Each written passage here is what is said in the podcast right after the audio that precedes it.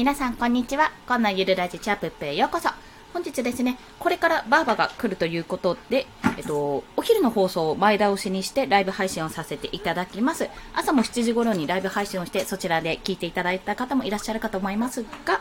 またって またって思う方もいらっしゃるかもしれませんので、まあ、またやってまいりました。よろしくお願いします。まあ、バーバーが来るまであと15分ぐらいかなだと思いますので、まあ、それまでの間、お話をさせていただこうと思っております。で今日ですね、えっと、まあ、ちょっと私の備忘録というか忘れないようなメモがてらということで配信させていただくんですけども、まあ、相手の気持ちがわからない。どうしたらいいか もうこれね、本当にあるあるなんですけども、まあ、特に子供、子育てしてると、本当に子供の気持ちがね、わからない、わからないというか、なんでこうするんだろうって思うことがよくありまして、まあ、私子育てに子供に限らず、やっぱ結構昔から、なんか自分が言った言葉に対して、そんな風に言ったつもりないのに相手がめちゃめちゃ泣いてるとか、あ、髪切ったんだね、可愛いね、なんて言ったら、もうこれ気にしてるのに、ええー、みたいな感じで泣かれたりとか、まあそんな感じでね、よく本当に、なんていうかまあやらかしてたことが多かったんですよ。それが理由で、私大学も心理学科を卒業してるんですけども、もう人の気持ちがわからなさすぎるから心理学を学ぼうと思って、あの受講したんですよね。文系だったのに、文系だったのに世界史とかができないから、もう頑張って数学やりましたよ、その時は。まあ心理学だからできたこともあるんですけども、まあそういった形で、まあじゃあ結局この30年間生きてきて、相手の気持ち、人の気持ちを知るために、結果としてね、何をしたらいいかっていうことについてまとめましたので、そちらについてお話をしたいと思います。はい。まずね、第一に相手の気持ちがわからない、まあ、顧客心理を考えることがね結構やっぱり発信を続けると続けると多いので、まあ、その周りの方の気持ちをどう自分でねあのやっていくかって考えたんですけどもこれにつきましてはそうですねまず一つえっと、自分が買った時、何か物を買う時に自分が買った時の気持ちを思い出すっていうところが一つです。まあ、これは変な話、自分の心理が周りの人の心理と心理状態と果たして一緒かどうかっていうところから入ってしまうんですけども、まあでもこういうことあるよねって話してる周りの人にね、私が母とかそれこそ友人とかママ友とかに話してる限りだと、それに対して、え、え、そんなことないよみたいな感じの方はいなかったので、まあ、少なからずサンプル数、なんか2、3人ぐらいだけども、共感はいただけてるのかなと思い、まあ、そこはシェア。なので、例えば、まあ、同じいちごでも、300円、あ、安い、いちご300円1パック300円安いと思ってそっちを買うか、で、500円のいちご、まあ、500円でもな、同じ土地乙女だしな、500円より300円の方がいいよなって思ったけど、300円の方は、ちょっと、あの、乱雑に盛られていて、痛みが若干激しそう。で、500円の方はきちんとしたケースに入ってて、まああんまり傷まなそう。じゃあどっちを選ぶかってとこなんですよ。で我が家がすごい大家族でめちゃめちゃイチゴね、あの、一パックなんて一食でなくなってしまうようなところだったら、おそらく私は前者の方を選んでるんです。でも、我が家の場合は、まあ、その食べる量も1回につけはそんなに少ないし、まあ、ちょびちょび食べるようにしてますし、まあ、できれば長く持ってほしいってことで、じゃあ、できればすぐに傷まない、後者のね、500円のイチゴを買おうっていうような形になるわけですよね。まあ、そんな顧客心理っていうのを自分の中で考えてみて、ああ、だから私はこれを選んだんだなって、この情報が欲しいと思ってこれを選んだんだなっていう、その気持ちを思い出しながらやっていくと、あ、じゃあこういう情報私欲しいよね。昔の私はこんな情報が欲しかったよねっていうところをですね、書き留めておくと、結構後々、あ、こういうことだなってことがわかるようになります。まあ、自分の、自分の気持ちですね、その時の気持ちを思い出して調べるといった話です。あ、おはようございます。えっと、えー、トレモロさんかな？トレモロさんからおはようございます。よろしくお願いします。今ですね、相手の気持ちを考えるための、考える、わかる、わかる、というか、うん、対策のうちの一つとして、まあ、自分が例えば何かを買った時、何かを言われて嫌だった時とかの気持ちを思い出して、それを書き留めておくというところですね。おはようございます。よろしくお願いします。まずは自分の気持ちを振り返ってみるというところからお話をしてます。そう、ばあばが来るまで、あとちょっとかな わかんないけど。で、二つ目に思ったことは、とりあえず、やってみるってことですね。行動してみる。要は、要はというか、本当にね、本当にこれは、ま、女子の世界あるあるなのかどうかわかんないんですけど、自分としては、あ、髪切ったんだって変化に気づいて、あ、可愛いじゃんって、ただの褒め言葉でしかない言葉一つでも、なんでそれ髪切って失敗して気にしてなのに、ひどい、なんで思い出させるのって言って泣かれることもあるわけですよ。もう未だにこのエピソード私印象的ですよ。中学校の時ですよ。で、だってさ、だってさとか言って、え、えー、みたいな ところがある。でもそれって、まあ、変な話、私の言葉のせいで相手が傷ついたってことになるんですけども、まあ、事実としてね、事実なるんですが、もうここで一つ、あの、高校の時に、あの講師で来てくれた方の言葉で印象的なことがあって、それを思ってからちょっと気にしなくなったんですが、それが、その言葉を先に言いましょう。その言葉は、えっと、例えば発言、何かしら発言をしたときに、発言した相発言した方じゃなくて、受け取る相手の責任っていうか、受け取る側がどう受け取るかによるっていうことを話されてたんですよ。要は、まあ、すっごい端的に言うと、話した方は悪くないっていう言い方だったんですよ。言い方、まあ、そんな言い方はしてないけどね。話した方が、は悪くないと。受け取る側に責任があるっていうお話をしてたんです。まあ、それを聞いたときに、もうすごく、すっきりしたというか、あの、こちらとしてはな、どんなことを話せばいいんだろうと、何をしたら怒られるんだろうと、何が地雷なんだろうって結構ビクビクしてたんですよ、人付き合いの中でも。あの、まあ、うん、そうですね、結構ね、ビクビクしてた時期があって、でもそんな時にその話を聞いたら、あ、いいんだって思うようになったんですよね。すごい気持ちが楽になったんです。でもこれって、これってすごい、あの、よくよく考えてみると、じゃあ相手は悪くないってことは、受け取った自分が悪いって話になるってことはね、要は相手から死ねとか、そんな風にね、強い言葉を言われた時もブスとかね、そういった攻撃的な言葉を言われた時も、それは相手は悪くない自分の受け取り方の問題っていう風に捉えなきゃいけないんですよ、極論。あ、ちょっと待ってくださいね。娘が泣き出した。おいしょ。はいはい。今度は君は抱っこ。よしよし。まあ、あの、だ、抱っこを息子から娘に変えます。よしよし。まあ、そんな形なんですけども。で、でも、た、あ、え、あ、なんだ？ミルク？これ？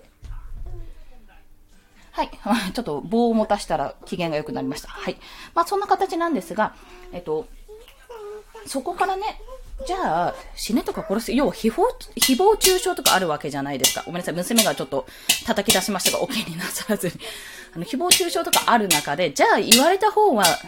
の責任なのか、要はいじめられたじゃないけど、暴言とか吐かれた方の責任なのっていう話になってしまうと。それはね、それはまた別なんじゃないってちょっと思うんですよ、私も。思うんですけど、多分これのニュアンスとしては、何が言いたいかっていうと、まあ私のように何か言ったら嫌われるんじゃないかみたいなことを思ってる子たちに対しての、まあ高校生向けだったんで、子たちに対して、あの、そういうことじゃないんだよって自分の受け取り方一つ、まあ変な話、自分の話したその言葉が相手に100%伝わるわけではないから、違う方に取られてしまうことももちろんあるけど、そこはそういうものだと。それは相手の受け取り方、調子、コンディションとかいろんなことに影響してるんだよって、そういった話だったと思うんですよ。じゃあ、誹謗中傷の時とかどうするかっていうと、多分、おそらくですよ。私はもう、もろ豆腐メンタルなので、ガラスのハートって言ってますけど、豆腐メンタルなんですよ。なので、言われたら多分凹むんですよ。指摘されただけでも結構凹むんですよ。でもこの凹みってね、無駄なんですよ。言ってしまえば。無駄なの。明らかになんか攻撃してやろうっていう言葉って、もちろん嫌なんですよ。それはね、凹んでもしょうがないと思ってる。でも、例えばね、あ、例えば、コンさんこれ間違ってるよとか言われただけで、まあ、そ、そんなだけじゃ凹まないけど、まあなんかメンタル的によろしくない時に受け取ると、なんて私はダメなんだって思うことがよくあったし、今でもあるんです。今でもあります。でも、でもね、それは、あ、ちょっとね、ちょっと一歩考えて、寝て、一晩寝た後とか、ちょっと冷静になって考えると、あ、なんか今、あんまり今日は受け取る姿勢がないというか、何言ってもネガティブに捉える日なんだなって思うようになったんですよ。まあ、結構女性あるあるかもしれないんですが、女性ホルモンのバランスによってはそういうことがあるのでね、ちょっと抱っこしてきます。その証拠に一晩、あの、置いてみて、もう一回その言葉を見たり聞いたりしてると、そうでもないんですよ。あ、じゃあ、こうしてみようって、ちょっと冷静に考えられる。まあ、そういうメンタルがやっぱり必要なんですよね。で、これはどうやって培っていったかっていうと、一つは、相手はそこまで考えてない。ま、明らかにね、明らかにも脅しのような文句を使ってたら、そうかもしれないけど、こう相手が話したこと、相手が言ったこと、まあ相手がツイッターで何か言ったとしたら、こいつをこうしてやらうわーみたいなぐらいまで全然思ってないよと。あのね、多分今頃パフェ食ってるような話ご存知かな。あの、だん、だっけこれも私記事で見たんですけど、ウェブ記事かな。なんかすごいあの人の言ってることが頭から離れない、どうしようどうしようって気にしてる人に対して、まあ第三者が、もうこれ猫の漫画で書かれてるんですけど、猫だっけな？人間だっけな？まあでもね、猫が言ってると、言ってたと思う。あの、いや、そんなに気にしても意味なくね、多分そいつ今頃どっかでパフェ食ってるよ、みたいな。そう。相手は、言った相手はそこまで気にしてない。気にしてないし、そんなつもりもないかもしれない。そこまで強い言葉を言って後悔してるなら、おそらく行動してるはずです。申し訳ございませんとかね。で、そんなもんだから相手の言葉っていうのが、全部が全部、まあ、あの、受け身、受け身というか、そのまま受け取っちゃうと、なんか、しかもなおかつ、えー、こう思ってんじゃないか、裏でこう思ってんじゃないか、どうかしらなんて考えちゃうと、全くもってそこの思考回路、思考回路というか思考は無駄なんですよ。すごい。無駄だし消耗する。それはね、すごく感じました、自分で。まあ、私昨日ちょっと怒ったんですよ、それが。あ、なんかどうしよう、足は、なんかしくじた、みたいな感じのことを思ってたんですけども、もうこの状態じゃダメだなと思って結局寝たんですね。諦めて寝て、一晩帰ってスッキリしたら、何を考えてたんだ？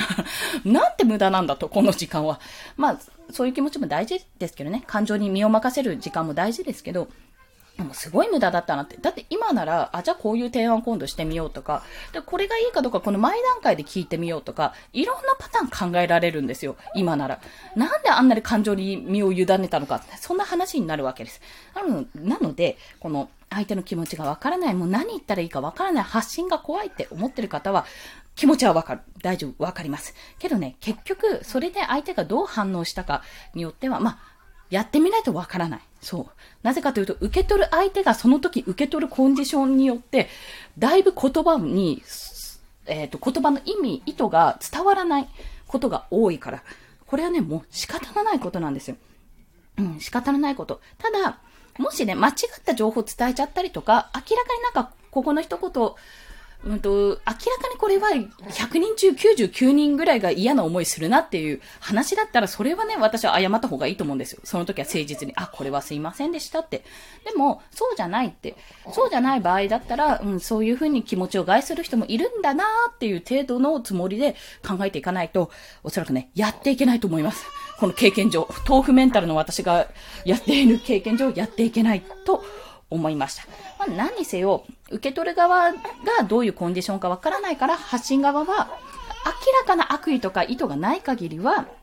あの、普通に発信してて大丈夫ですよっていう 話ですね。これはね、本当やってみないと自分のね、その環境、生まれ育った環境とかにもよるので、これ子供のうちから、あ、叩いたらダメなんだとか、叩いたら相手に伝わらないんだとか、この言葉は相手にと、相手は嫌がるんだなとか、あ、こういうこと、こんなことで喜んでくれるのかなって、その訓練なんだと思うんですよね。経験をいかにしたかだと思うんですよ。まあ、その経験が少なくてもすぐ学習する子もいれば、私みたいに何度も何度もやっていかないと学習しない人もいて、で、まあ結局心理学科に行くとか 相手の心も自分の心もわかんないから心理学科行くとか、そんな形になるわけですよ。まあそこで出会った人もいろんなことを気づかせてくれたし、うん、それは素敵な経験でした。なのでもう結局はいかにいいろんな人と関わっていくか、もしくは、要はいろんな人と関わっていくっていうのは、えっ、ー、と、質問紙とか、そのデータの量を増やすか、もしくは少ない人数でも深く関わるか、少ない人数の中で、パターンを考えて、まあ、それはちょっと、種類は狭まるかもしれないけど、深さによっては、あ、深くてもこういうところがダメなんだなとか、どんなに親しい相手でもこういうところがダメなんだなっていう、そういうサンプルというかデータが取れるようになるので、まあ、